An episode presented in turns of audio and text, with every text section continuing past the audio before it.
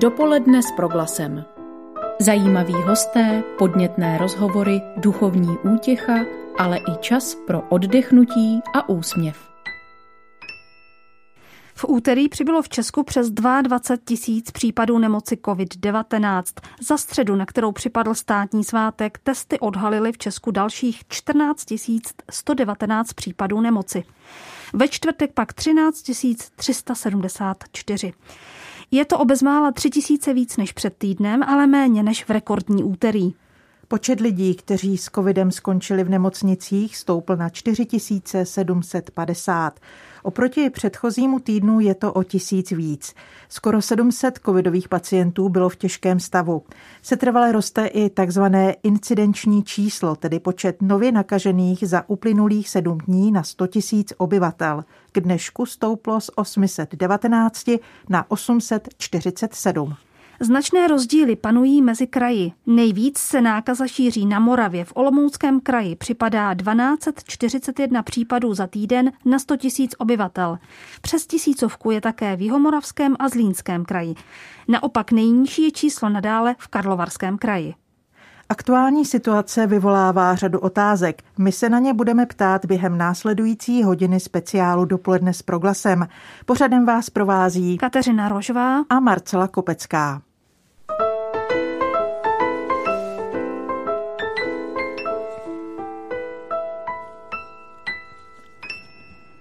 A prvním hostem dnešního speciálu je hlavní epidemiolog IKEMu, pan doktor Petr Smejkal. Vítejte ve vysílání. Dobrý den. Dobrý den, děkuji za pozvání. Pane doktore, čísla pozitivně testovaných stoupají a asi leckoho vyděsilo zejména to úterní číslo s počtem přes 22 tisíc. Jednoduchá otázka, jistě složitější odpověď. Co se děje? No, eh, děje se to, že eh, v populaci je evidentně spousta vnímavých jedinců, a bohužel i třeba starších lidí po dvou dávkách očkování, ale zejména těch neočkovaných, které, které ten virus může nakazit. A když to tak řeknu eh, lapidárně, prostě má z čeho brát, to znamená pořád ta čísla ještě mohou růst. A ona samozřejmě neporostou do nekonečna. My jsme ve fázi takového rychlého růstu, ale to, kdy se ta křivka zaoblí, nebo kdy nám začnou aspoň stagnovat ta čísla, se vůbec vlastně nedá predikovat v téhle chvíli, na rozdíl třeba od těch předchozích vln. Vy jste teď mluvil o fázi rychlého růstu. Česká republika je podle nákaz covidem za týden pátou nejvíc zasaženou zemí Evropské unie. Vyplývá to z dat Evropského střediska pro kontrolu a prevenci nemocí. Co se tedy stalo, že se opět dostáváme na přední příčky právě evropských statistik v tomto srovnání? Tak eh, ono je to fenomén celé východní Evropy, to nejsme jenom my. Eh, a zajímavě k tomu vlastně eh, můžeme přiřadit i německy mluvící země, je to Rakousko, Německo a třeba německy mluvící kantony ve Švýcarsku. Je to zřejmě tím zase historicky nebo sociologicky, že ta důvěra v to očkování a ta převaha těch mýtů a hoaxů a různých dezinformací ve společnostech prostě na východ, ve východní části Evropy je větší a lidé jsou Eh, tomuhle vnímavější, takže eh, ta skepse prostě nepomáhá eh, tomu očkování. To je asi nejdůležitější faktor. No a u nás je to takový ten, ale to taky je ve východní Evropě celkem běžné, že prostě jsme se tak nějak to léto zase nechali uchlácholi tím, že vlastně už je to všechno za námi a že se nemusíme připravovat na ten podzim. Takže jsme se na něj moc nepřipravili. Rozumím. S nárůstem nově odhalených případů nákazy novým typem koronaviru roste i incidence, vysvětlím, která v epidemiologii označuje počet nově nemocných za určitý časový úsek. Nyní její hodnota v České republice za sedm dní v přepočtu na 100 tisíc obyvatel činí 847 a je druhá nejvyšší za dobu trvání pandemie nemoci COVID-19. Vůbec nejvyšší hodnotu měla letos 9. ledna, kdy dosáhla čísla 849. Vy už jste mluvil o tom, že v této chvíli se nedá přesně říct, kdy nastane vrchol epidemie, zda to tedy ještě bude do Vánoc a podobně. Nicméně, pane doktore, jakou situaci můžeme v nejbližších dnech reálně očekávat? Jak to bude vypadat ten vývoj? No, bude to vypadat tak. My zase oproti tomu lednu jsme eh, na tom hůř v tom, že teď převažuje ta varianta Delta, která, jak všichni víme, je daleko nakažlivější. Takže já e, myslím, že opravdu se ten virus e, na prosté většině lidí nevyhne.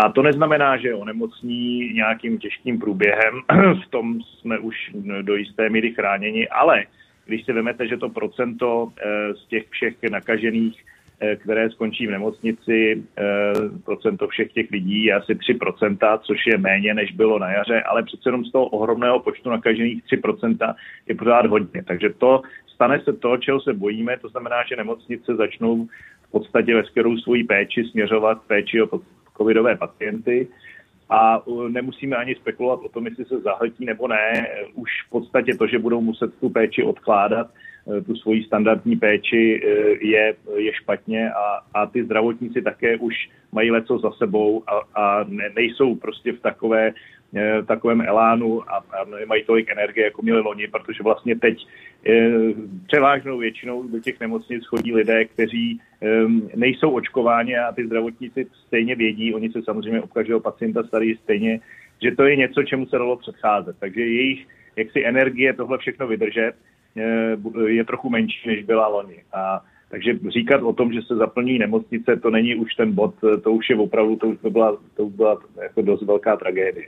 No a tohle se nám bude dít, čili my eh, jenom budeme doufat, že prostě eh, se to eh, díky tomu masivnímu očkování v jednu chvíli začne ta křivka nějak trošku aspoň splošťovat my doufáme, že to bude ještě před Vánoci, ale čím dřív začneme se všemi těmi věcmi, které už vlastně známe a jsou stejně od začátku epidemie, tím to můžeme ovlivnit. Jinak si myslím, že k tomu, k tomu že prostě lidé si můžou dát, musí dát pozor na to, že se s jakýmkoliv jiným zdravotním problémem než s covidem budou mít třeba problém prostě najít místo v nemocnici. A to je závažná věc a to se určitě stane.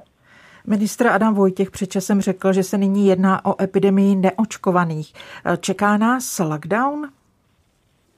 No, lockdown nás, myslím, nečeká. Ono totiž, eh, tohle abych vysvětlil, to je epidemie neočkovaných, když se pak lidé říkají, no ale v těch nemocnicích končí to očkovaní. Ale to jsou zase lidé, kteří by třeba měli eh, dospět eh, co nejrychleji k té třetí dávce. A já, jestli dovolíte, tak bych vlastně vyzval ti lidé, kteří nás poslouchají, aby, aby pokud už mají tu možnost jít na tu třetí dávku, to je stejně tak důležité očkování v tuhle dobu, eh, jako je ta první a druhá dávka. Takže aby na ní šli, Jo. To, že eh, my eh, říkáme, že musíte jít se očkovat, bohužel to skončí u těch starších lidí těma dvěma dávkama a měli být na tu třetí, protože i ti eh, v té nemocnici mohou končit. Takže tohle, když zvládneme, tak žádný lockdown nás nečeká. Já si, asi, já si ani bohužel myslím, že politicky zvláště v téhle situaci, kdy se to předává moc jedné vlády druhou, to není příliš průchodné, takže já si myslím, že žádnému lockdownu nedospějeme. A pokud to bude ten nějaký lockdown, tak asi vidíte, že ty ostatní vlády ve střední Evropě volí ten lockdown, eh, když to tak řeknu nehezky, těch neočkovaných. To znamená, horší to budou mít ti, co prostě nemají ten průkaz očkování. Tak Ať u... si o to myslíme, co chceme. Ano, očkováno je u nás asi 60% populace a jistě i vy jste opakovaně odpovídal na otázky, které se ve společnosti stále častěji otáčejí. A sice jak to tedy je s účinností očkování, pokud tedy zhruba 60% je naočkovaných, přesto i ti se mohou znovu nakazit a čísla stoupají.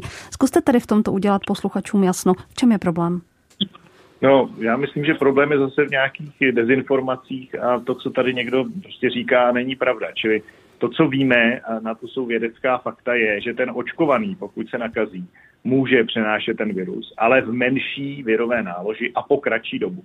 Čili nejenom z hlediska toho, že neskončí v nemocnice a ne, neonemocní těžkým průběhem covidu, ale i z hlediska přenosu toho viru. Je na tom ten očkovaný lépe. To prostě ne, by neměl nikdo spochybňovat, a já vnímám, že prostě v médiích se lidé dozví spoustu věcí, ale tohle je fakt. Takže, um, ale na druhou stranu, ano, jak, když tohle říkám, je pravda, že i ten očkovaný může um, přenášet ten virus, takže proto říkáme, že i ti očkovaní lidé, třeba když jedou za svými rodiči, kteří jsou starší, nejsou očkovaní nebo mají nějakou imunosupresivní onemocnění, tak by se měli otestovat. Ale převážně v podstatě v tuhle chvíli um, se jako zaměříme v tom vysvětlování na ty, kteří očkovaní nejsou, protože ty, ty, ty musíme testovat, proto, jak jste možná zaznamenali, to testování v těch firmách a ve školách, my chceme, aby pokračovalo a doufáme, že tímhle způsobem z té populace prostě eh, vy, vy, eh, budeme vědět, kdo tedy je nakažený a dáme ho, dáme ho rychle do izolace a tím budeme brzdit tuhle tu nastupující dobu. No, ano. tak snad jsem to ne, neskomplikoval. Ne, já jenom se prosím ještě zeptám, teď se vlastně bavíme o třetí dávce, která, jak jste sám řekl, v některých případech nebo v řadě případů skutečně nezbytná. Dá se i do budoucna očekávat, že nás zkrátka a dobře přeočkování, mohli to takto jednoduše říct, bude čekat třeba každý rok nebo v nějakém eh, jasném časovém intervalu? Ano, dá. Já myslím, že v tuhle chvíli asi už si můžeme říct, že se to dá očekávat, že to bude něco jako chřipka a to není nic, eh, nic závažného. My se na chřipku jako zdravotníci očkujeme a spousta starších i dětí se očkuje každý rok. Takže když třeba i bude vyvinuta vakcína, kde se tyhle ty dvě infekční onemocnění budou kombinovat, tak si dáme každý rok před zimní sezónou nebo před pozimní sezónou vakcínu na koronavirus a na chřipku a takhle to asi skončí, protože ten virus nikdy eh, nezmizí z planety, bude se vyskytovat v takových lokálních ohniscích. Já si myslím, že i to očkování v těch dalších letech bude zcela dobrovolné.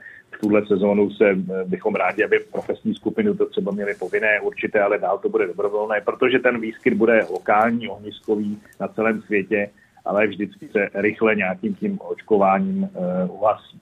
Jo, či takhle to asi bude. Budeme prostě každé září nebo každý září nebo říjen doporučovat lidem, dejte si vedle té vakcíny na chřipku ještě koronavirus. Pojďme se teď podívat eh, na nová vládní opatření. Od pondělí 22. listopadu se přestanou uznávat testy na COVID-19 jako covidový certifikát. Lidé se při vstupu do restaurací, hotelů, provozoven, služeb či na hromadné akce budou muset prokázat kompletním očkováním anebo dokladem o prodělání covidu v posledních šesti měsících. Pane doktore, stačí tyto kroky? No, my jsme to úplně eh, nevnímali jako nadšeně, musím říct, i s naší skupinou Mezes, my jsme chtěli, aby vlastně stále to, ten PCR test platný byl. No to testování je v této době dost důležité, ale budíš, určitě já chápu, eh, že to eh, zvýší zájem o očkování, což se i v tom sousedním Rakousku děje. Um, no, um, jak, jak, jak, jak, to, jako, jak se to projeví, nebo jak rychle se to projeví, to teprve uvidíme, ale musíme si uvědomit, že to očkování, když teďka třeba se ten člověk rozhodne jít na to očkování, tak vlastně tu plnou ochranu má až za měsíc. Takže já myslím, že bychom pořád vlastně v téhle době měli ještě, ještě, ještě snad najít si než na očkování, protože i kdyby se všichni náhodou šli zítra očkovat, tak opravdu tu ochranu budou mít až před vámi. Takže bych eh, No. Rozumím tomu. A jaké kroky by tedy v této chvíli doporučoval MESOS, jehož čele vy stojíte, abychom tedy co nejdřív zastavili nastoupený trend? My jsme doporučovali, nebo stále doporučujeme vlastně ty celkem levné nebolestivě věci. To znamená eh, očkování, eh, pardon, testování plošné ve, ve školách a ve firmách a my doufáme, že tohle vláda schválí. Vemte si, jak to, jak to testování ve firmách hodně pomohlo um, právě na jaře a taky to hrozně dlouho trvalo, než, se, než jsme k tomu přikročili. Tam by to určitě mělo být dvakrát týdně, nejenom jednou, ten antigen, jako byl loni.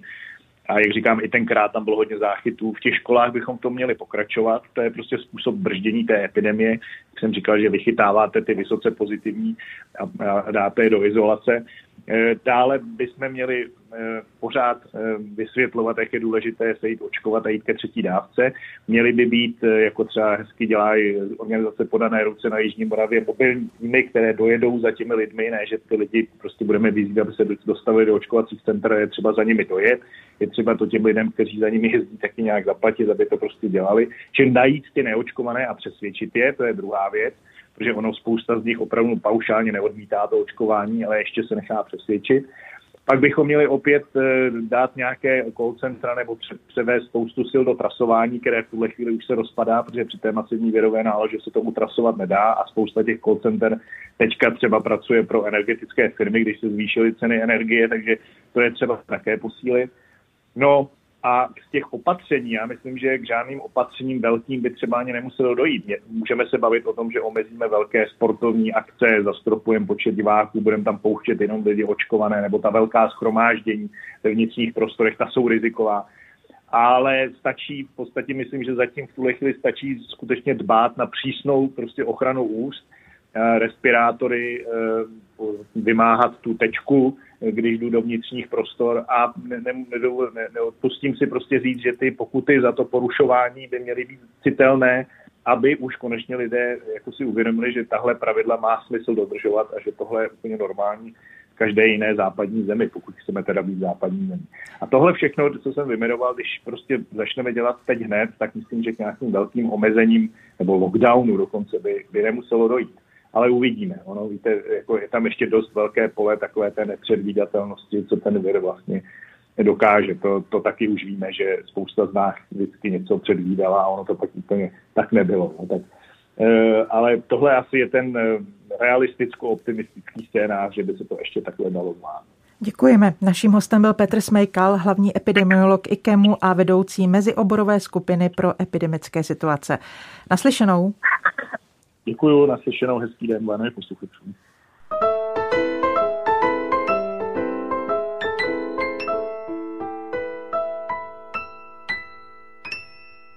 Před chvílí jsme mluvili o vývoji epidemie pohledem epidemiologa. A teď se budeme bavit o tom, proč se s pandemí šíří v mediálním prostoru takové množství dezinformací a především proč jim lidé tolik podléhají. Dalším hostem je proto nyní Josef Šlerka, odborník na analýzu dat ze sociálních sítí a vysokoškolský pedagog. Dobrý den, vítejte. Dobrý den. Pane Šlerko, koronavirus byl vytvořen v laboratoři a platil to Bill Gates. Vakcinace je nezdravá, čipují nás a tak dále. Jsou toto nejčastější dezinformace kolem vakcinace COVID-19. Jaká tvrzení se v tomto kontextu objevují v českém prostředí? Ono je těžké na tuto otázku odpovědět, protože my nejvíc údajů máme z těch sociálních sítí, kde ale vlastně čteme příspěvky jenom těch lidí, kteří to jako píší, aniž bychom věděli, kolik jich vlastně kolik, jich vlast, kolik lidí tomu vlastně věří. Eh, výzkum, který dělal nadační fond nezávislé eh, žurnalistiky, kde jsem byl ředitelem spolu s Nízem Atmosfér, eh, ukázal, že minimálně té konspiraci, že virus byl uměle vytvořen v laboratořích za peníze Billa Gatese, tak tomu v té populaci přikládá pravdivost spíše ano, ano, zhruba 15% té populace. Jo což vlastně asi odpovídá tomu, že obecně zhruba 15% té populace věří nejrůznějším konspiračním teoriím. No, otázka zní, kde se k ním lidé vlastně nejčastěji dostanou. Ptám se, zda jsou jejich zdrojem zejména sociální sítě, maily nebo konspirační weby. Zkrátka, kde to začíná? Hmm. Ono je to trošku složitější. Já ponechám stranou mm, věc jako nejrůznější dezinformace a mm, zkreslení informací, protože mhm. to je zase specifická kapitola. A, ale ty klasické konspirační teorie kolem vakcinace jsou tady s námi vlastně od doby, kdy je s námi vakcinace. Mm-hmm. My jsme dělali analýzu vlastně těch nejčastějších eh, eh, jako příběhů, které lidé vyprávějí o, o, o vakcinaci proti COVID-19 a vlastně se ukázalo, že jsou to ty samé příběhy, které už se tady vyprávěly předtím uh, o jiných vakcínách a o jiných chorobách. Jo. Čili tam se jenom změnil jaksi ten, ten činitel, ale takový ten ďábelský záměr, který bývá předkládán, že uh, farmafirmy se rozhodly snížit populaci na zemi, uh, jo, nebo je to Rozumím. experiment elit mm. na to, jak ovládnout. Tak tohle je věc, o které se vypráví už jako dlouhý a dlouhý doby. Vlastně celý to století. Jenom dneska díky vlastně tomu sníženému Prahu pro to, abyste mohla publikovat informace, které se dostanou k velkému množství lidí, protože to je to, co přinesly sociální sítě. Dřív jste si o tom mohla povídat v hospodě nebo někomu poslat dopis, ale to oslovení eh, jako z procena rostl s těmi sociálními sítěmi, tak eh, ty vlastně zesilují to, eh, to, to šíření a to povědomí o tom. Čili Příběhy si o tom vyprávíme dlouho, žádné příliš nové specifické nejsou, ale díky sociálním sítím jsme tím vlastně obklopeni. Jak poznat, zda jde skutečně o dezinformaci? Jak si s tím má člověk poradit, když se v nás mají zapnout jisté varovné signály? Já bych od sebe odlešil tři, tři různé věci. Eh, konspirace a ty většinou člověk pozná poměrně svižně, protože se dozvídá o tom, že je to tajený, je tam nějaká, taj, nějaká temná strana, nějaká světlá strana, nějaký komplot a všechno do sebe zapadá. Ve chvíli, když se setkáte s něčím, kde všechno do sebe naprosto přesně zapadá, uh, nic není náhoda a všechno je ďábelský plán, uh, tak asi se setkáváte s konspirací. A pak jsou ty dvě jiné položky, dejme tomu záměrné dezinformace, u nich je vlastně velmi těžký jako poznat, eh, je, jak, jestli se jedná o záměrnou dezinformace, je to hnedka ze dvou důvodů. Ta první je, jestli ten záměr není ve skutečnosti jenom hloupost toho člověka, který to šíří. A druhá věc, jestli to, co šíří, není ve skutečnosti jenom třeba špatná interpretace dat, které jsou jinak správně. Protože bohužel to, s čím se jako potkáváme, je, že ty data, které máme, už překračují tu standardní intuitivní matematiku, kterou v hlavách máme a svádí nám k různým jako zkreslením. A můj tip pro posluchače je, jestliže mluvčí, který s vámi mluví, je si stoprocentně jistý tím, co říká, buďte velmi opatrní. Mm-hmm. Mm-hmm. Rozumím. to znamená, že přece jenom, eh, když s někým mluvíme a ten člověk řekne, může to být tak, nicméně připouštím i další argumenty, tak toto už pro nás může být jakýmsi zdrojem, že je věrohodný. Je to, Rozumím. Mm-hmm. Už je to trošku pozitivnější mm-hmm. signál o tom, že ten člověk je připraven vlastně o těch věcech se bavit, ustupovat, mm-hmm. uvědomuje si limity, uvědomuje si limity toho, co říká a už je to přece jenom lepší půda pro, pro debatu. No, ať už jsou to tedy konspirace či dezinformace, eh, řekněte nám, proč to vlastně ti lidé dělají? Co stojí na tom začátku? Jaká je jejich motivace? Já si myslím, že velká část lidí tomu především věří. Jo, to znamená, eh, nemůžeme o tom přemýšlet jako o tom, že šíří dezinformace, protože vědí, že je to dezinformace a mají nějaký zlý úmysl. Mm-hmm. Já si myslím, že drtivá většina těch lidí věří tomu, těm konspiračním teoriím, které říká, a považuje za důležité, protože přichází ze zprávou o tom, že je něco zásadně jinak, o tom ostatní lidi informovat. Oni mají vlastně dojem, že, že konají dobro a e, pomáhají tomu svému okolí tím, že mu říkají pravdu. To znamená, oni, oni nemají pocit, že by, že by se podíleli na něčem špatným, uh, oni nemají pocit, eh, že by, že by šířil něco, co není pravda. A proto vlastně ta debata s nima tak obtížná, protože oni přichází v podstatě s nejlepšími úmysly.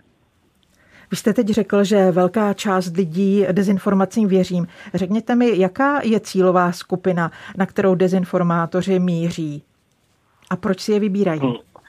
Já bych zase, zase trošku o to, na kterou míří spíš ve které jsou ty konspirace a dezinformace úspěšné, protože, mm-hmm. jak říkám, ona tam většinou není ten, uh, ano, existují jako skutečně dezinformace ze stran třetích aktérů, uh, nepřátelských, ale ty jsou v tomhle případě spíš v menšině. A eh, Dobře se daří dezinformacím a, a konspiracím a misinformacím v prostředí, které má pocit, že je nějakým způsobem vyloučené ať už sociálně, ať už třeba intelektuálně má pocit určité výjimečnosti a tak to je to, co to velmi posiluje. To, co v Čechách se ukazuje, je, že tu silnou doménou jsou ku podivu spíš jako střední, středně velký města, čili ne venkov a ne velký města.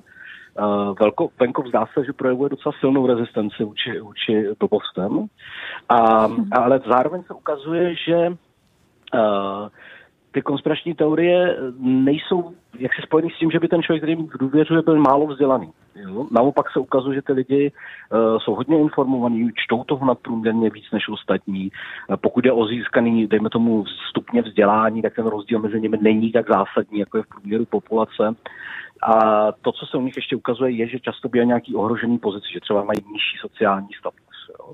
Ale to souvisí mnohem víc s tím, že vlastně cítí nějakou potřebu být ještě víc pozornější a zároveň z toho měšku mají pocit, že jsou na okraji. Občas si myslím, že by hodně pomohla mnohem větší integrace lidí, které, kteří dneska jsou na těch okrajích z nejrůznějších důvodů eh, do té většinové společnosti, než eh, jak si výuka mediální gramotnosti, protože eh, konec konců to se člověk naučí ve škole, ale pak už si to zbytek života nezopakuje. Hmm. Dezinformace zasahují celý svět, nejsme v tomto nějak specifičtí. Nicméně právě v tom porovnání, jak si na tom stojí česká společnost, jsme náchylnější, odolnější, dá se to srovnávat? Já si myslím, že nejde tu otázku takhle jednoduše zodpovědět. Já si myslím, že ten zásadní rozdíl mezi, dejme tomu, s jednotlivými zeměmi ani ne mezi námi a světem, je dán tím, do jaké míry jsou konspirace a dezinformace obecně uh, připouštěny jako legitimní součást toho politicko-společenského, té politicko-společenské debaty. Jinými slovy, do jaké míry samotné politické elity je využívají k tomu, aby oslovovali masy. A tady si myslím, že ta naše pozice není úplně dobrá. Eh, tenhle ten proces, který jsme viděli masivně ve Spojených státech s Donaldem Trumpem, Bolsonárem v Brazílii, na Slovensku se mohli jmenovat Roberta Fica. To jsou politici, kteří vysloveně jako zneužívají jako těch konspiračních příběhů ve své politické, ve své demokratický prospěch. Ta situace tam je mnohem horší v tomhle ohledu. U nás zase na druhou stranu vidíme na politicích eh, typu Tomia Okamury a občas i třeba Andreje Babiše a dalších, že roste ta chuť si šáhnout do toho prostoru dezinformací. Ale v zásadě ještě není tak zdaleka, eh, jak se rozjetá, jako třeba v zemích, které jsem jmenoval. Jak se dá proti tomuto jevu chránit? Existuje něco, co může lidem pomoci se z vlivu dezinformací vymanit, přestat je číst, sledovat? Já si myslím, že vlastně trošku pomáhá zbavit se toho informačního přetížení, který zažívá, zažívá každý den v, právě v tom prostředí sociálních sítí. Myslím si, že pomáhá uh, takový obyčejný lidský věci, jako jít do přírody a být se svojí rodinou. Uh, určitě pomáhá vlastně se zastavit v tom, co dělám a podívat se jako změjšku, dát si nějaký odstup, bavit se s lidmi, kterou, který uh, to třeba vidějí malinko jinak. Tím nemám na mysli, že máte jít za dezinformátorem a bavit se s nimi, jak to vidějí oni, to není úplně nutný, uh, pokud to není vaše práce. Ale myslím si, že takové ty obyčejné lidské věci pomáhají a myslím si, že pomáhá vlastně Eh, to permanentní si připomínání toho, že člověk není středobodem světa a jeho rozum není to, co jako vládne, že jsme příliš jako slabí a občas velmi snadno podléháme nejrůznějším eh, kognitivním svodům a zkreslením a dávat si na to pozor. Ale to je taková rada, která není často ráda slyšena. Hmm, a my přesto za ní děkujeme. O dezinformacích jsme mluvili ve vysílání pro glasu s Josefem Šlérkou, datovým analytikem. Děkujeme za váš čas. Naslyšenou příště. Děkuji za pozvání. Naschledanou. Dopoledne s proglasem. Teď po telefonu vítáme dalšího hosta, je jim psycholog a publicista Dalibor Špok, kterého zdravíme po telefonních linkách. Dobrý den. Dobrý den. Pane doktore, čísla nakažených nemocí COVID-19 stoupají. On podnělí začnou platit nová vládní opatření. Nejenom my v České republice, ale celý svět je už pandemii, pandemii unaven. Potřebujeme slyšet i dobré zprávy. Jak si zachovat optimismus a naději, když konec je stále v nedohlednu? Tak eh, na tuto otázku samozřejmě toho můžeme dát spoustu odpovědí. Eh, eh, I v té naší psychologii rozlišujeme asi, že jsou úrovně hlubší a mělčí. Ty hlubší souvisejí s nějakou naší filozofickou nebo duchovní orientací a duchovním životem. Ale já bych určitě se soustředila tu mělčí, která je stejně důležitá, to znamená prostá pravidla psychohygieny. Všichni je známe, všichni o nich čteme a víme, že obsahují nějaký dostatek pohybu, dostatek relaxace, tělesné relaxace, sociálního kontaktu, a tak dále. Jsou to pořád ta pravidla, která se opakují, ale my jim často moc nevěříme, eh, nebo mám tu zkušenost i třeba s klienty, že jim moc, že jim moc nevěří, eh, protože oni mají tu vlastnost, je to stejně jako s hygienou jakoukoliv jinou, to, že si čistíme zuby, tak ono se za pět minut nic nezmění a ten, a ten vliv na naše životy nebo na naši spokojenost je až dlouhodobý. A psychohygiena je něco, co není za odměnu, co bychom si neměli dopřát až tehdy, když máme na to čas, ale co je vlastně základní podmínka e, života v běžném situaci. A v té současné situaci, v té pandemické, která je stížená mnohými stresory, je už to absolutní nutnost. A myslím si, že začátek je e, v tom uvědomění, jak moc tu psychohygienu potřebujeme a že ji musíme dávat e, dostatek prostoru a času v našich životech. V této souvislosti nezapomínejme také na zdravotníky, co tato do značné míry se opakující situace může znamenat pro psychiku lékařů lékařů, sester a dalších, co vlastně pomáhají a pracují v nemocnicích?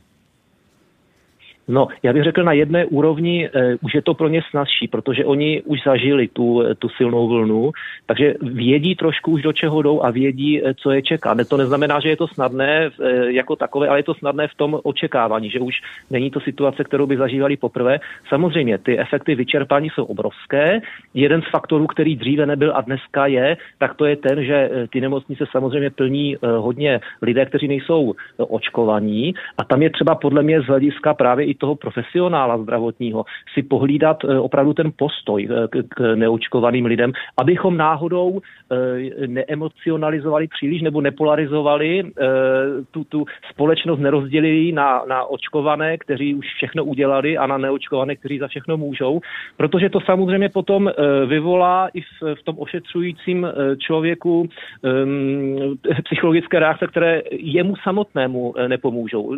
Ať už se bude jednat o nějakou letální letargii nebo, nebo vztek a podobně. To znamená, ono je to ve zdravotním systému běžné, že pacient je někdo, kdo se nechoval dobře příliš a velice často je proto pacientem. Jo? I infarkt má často proto, že neběhal, ale my se k němu nechováme hrubě, protože nesportoval a dneska má infarkt a, a podobně. Toto je podle mě třeba si ohlídat, je to důležité, protože často ty diskuze svádějí až k určitému přílišnému obvinování těch neočkovaných za tu situaci a myslím si, že to potom může mít velký vliv právě na tu sílu nebo na tu kapacitu, eh, kterou mám eh, uchovanou. To znamená, uchovat si tu, ten profesionální postoj je, myslím, potřeba pro zdravotníky.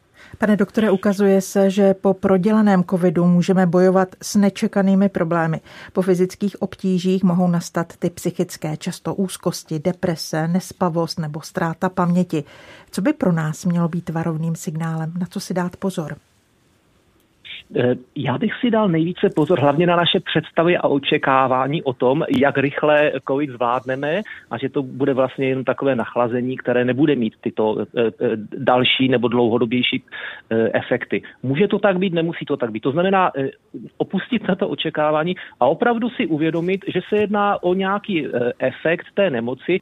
Není to tak, že jsem se zbláznil nebo že, nebo že je to pouze psychický efekt, důsledek nějakého strachu. Není to tak. Tam skutečně skutečně se ukazuje, že tam eh, ten, ten dlouhý covid může souviset s nějakými problémy v cévním systému, které zásobují mozek a tak dále. To znamená přijmout to. Přijmout to, že mohu mít nějaké projevy, eh, mohu mít dlouhodobé, eh, dlouhodobé oslabení a řeším je stejným způsobem, tam se to řešení nelíší. Řešíme, řešíme stejným způsobem, jako kdybych třeba tu depresi nebo tu nespavost, tu úzkost měl z jiných důvodů. Protože uh, ty rady psychologické jsou většinou uh, symptomatologické, to znamená, že se zaměřují na odstranění těch symptomů, nepotřebují znát přesnou příčinu, úplně super příčinu té nespavosti, ale ty rady fungují, nebo, nebo ta opatření fungují. Takže držet se prostě těch rad, jak, jak snižovat depresi, jak, jak snižovat úzkost, jak snižovat nespavost, které jsou k dispozici.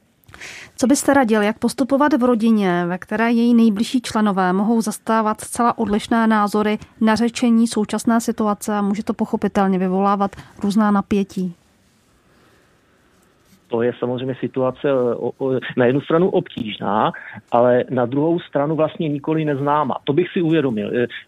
V té rodině nejsem obvykle první den a v té rodině jsem zažil už jiné konflikty nebo jiné nezhody názorové, které se týkaly třeba jiné situace ale vím z těchto předchozích situacích, co fungovalo, co nefungovalo a jakým způsobem ji mohu řešit. Eh, a toho bych se držel. Díval bych se na to, co prostě fungovalo dřív pro řešení těchto nezhod. Samozřejmě, že to řešení je, je hodně individuální a souvisí i s, prostě s tou, s tou, s tou osobní situaci každého člověka. Pro někoho někdo prostě musí více tolerovat ty, e, ty ostatní členy rodiny a tomu bude stačit a musí se naučit té toleranci, ale někdo potřebuje možná radikálnější řešení, možná se izolovat třeba od některých členů rodiny více, možná se třeba i nějaké e, radikálnější verzi třeba odstěhovat na nějakou dobu. Jako nemyslet si, že nějaké to řešení je špatné jenom proto, že, je, že, ho potře- že cítím, že ho potřebuju a není běžné v, v okolí. Já, tady bych se opravdu díval na to, Eh, abych to zvládl psychologicky, eh, já, já osobně. A myslím si, že to spektrum toho, co mohu v té rodině zvolit, je prostě široké, ale eh, musím přihlížet i k sobě vždycky, nejenom k druhým. Ve více než 30 tisících rodinách letos bude o Vánocích chybět jeden, někde bohužel i víc blízkých. O to horší situace může nastat, pokud vím, že jsem ho nakazil já. Můžeme vás na závěr poprosit o pár rad a doporučení pro ty z našich posluchačů, který se právě toto, o čem jsem mluvila, týká? Tak to jsou dvě situace. Jedna je ta, že, že mě někdo zemřel a já jsem v té fázi truchlení, i když jsem ho nakazil nebo nenakazil. Tam eh, samozřejmě eh, to, ten proces truchlení, eh, ten je složitý, komplikovaný, ale je vždycky jiný, než si představujeme. To znamená, tam je důležité opustit představy o tom, eh, jaké by to mělo být. I jaké by měly být oslavy Vánoc, protože ty představy fungují pro běžnou situaci. Teď jsem v mimořádné situaci a musím trošku více eh, poslouchat, eh, co duše potřebuje. Podobně ten průběh truchlení. Určitě je jiný, než si představujeme. Často není e, naplněn smutkem tolik, jak si myslíme, což pro někoho paradoxně může být problém, protože se domnívá, že, že, že množství smutku e, vlastně znamená množství ho, té hodnoty, kterou pro, pro něho ten, odcház, který odešel, měl. To znamená opravdu nedivit se, že často mé pocity jsou jiné, než si myslím, že by měly být a spíše je tolerovat, dopřát, dopřát si je zpracovat a být v nějaké přiměřenosti. V žádném, nedopouštět se žádných extrémů, ani je příliš vytěsňovat, ale na druhou stranu je ani e, příliš neprožívat nějakým způsobem velice výrazným. A ta druhá situace s tím, když e, opravdu já někoho nakazím, to je obrovsky složitá situace, to se nedá odpovědět samozřejmě jednou větou, ale týká se samozřejmě zpracování potom té e, vlastní viny. A tam bych já upozornil na to, to je myslím důležité, protože hodně posluchačů je z křesťansky orientovaného prostředí.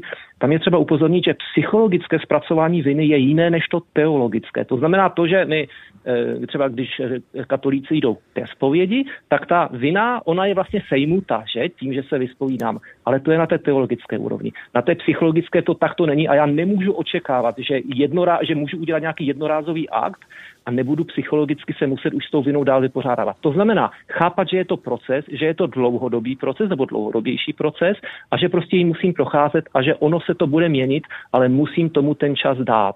A samozřejmě ten, ten individuální způsob potom je u každého odlišný a ten, to už je potom na delší povídání. A o tom někdy příště. Pro tuto chvíli uzavírá další host našeho dopoledního vysílání, které věnujeme aktuální epidemické situaci a jejímu dopadu na naši společnost. Naším hostem byl psycholog Dalibor Špok. Díky za váš čas. Naslyšenou. Mějte se hezky, nashledanou. Dopoledne s proglasem. Závěrečným hostem dnešního speciálu je kněz a lékařský etik Marek Orkovácha, přednosta Ústavu etiky a humanitních studií třetí lékařské fakulty Univerzity Karlovy. Dobrý den, díky, že jste přijal naše pozvání a vítejte ve vysílání. Dobrý den, hezké dopoledne všem. Tak čísla pozitivně testovaných jsou opět velmi vysoká, čeká nás tady zase těžký podzim. Máte zprávy o tom, jak tahle ta situace doléhá na pracovníky ve zdravotnictví? Eh, doléhá na ně spíš tak, že pokud vím, tak tam převládá frustrace, prostě z toho důvodu, že tak jak to víme všichni, jako většinu těch pacientů tvoří lidé, kteří jsou neočkovaní a je to vlastně naprosto zbytečné, že kdyby se lidé nechali naočkovat, tak jsme si tady mnoho tady z těchto problémů mohli ušetřit a ono, žel, není to jenom osobní volba každého občana, ale eh, tím, že se nikdo nenechá očkovat, tak tím, eh, tím významným způsobem za prvé teda zatěžuje ty zdravotníky, za druhé zabírá místo v těch nemocnicích kvůli těm takzvaným elektivním zbytným úkonům a nikdo asi nedokáže vypočítat utrpení, možná umrtí uh, lidí, uh, kteří musí odkládat tady tyhle své zbytné, zbytné úkony. Takže z mého pohledu ta vlna vůbec nemusela být tak silná a platíme daň prostě za to, že žijeme ve svobodné zemi. Zdá se, že cesta z krize pravděpodobně povede pouze přes očkování. K němu ostatně vyzývá papež František v posledních dnech také předseda České biskupské konference Jan Graubner. Cituji velmi krátce z jeho prohlášení, které bylo vydáno 17. listopadu. Prosím ty, kteří mohou být očkováni a zatím nejsou, aby se z ohledu na ostatní obyvatele nechali očkovat. Jaký smysl tyto výzvy podle vás mají? No, řekl bych, že, že teda ty výzvy mohly přijít uh, ze strany biskupské konference tak třeba o pár měsíců dřív, bylo by to taky fajn.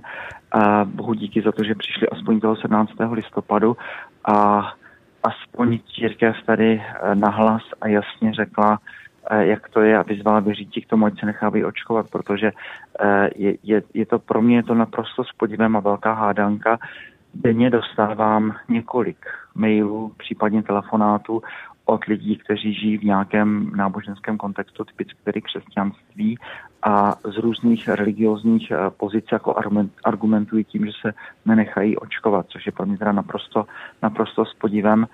Uh, musím brát tu situaci taková, jaká je, ale řekl bych, že my křesťané tady, tady jsme jako lehce selhali a že opravdu jako stojí za to uh, to říkat nahlas, že se, že očkování není od ďábla, není to zlé, Není to žádná špatná chemie, nespůsobuje to sterilitu, eh, sterilitu nedává to do těla žádné čipy a, a, a podobně.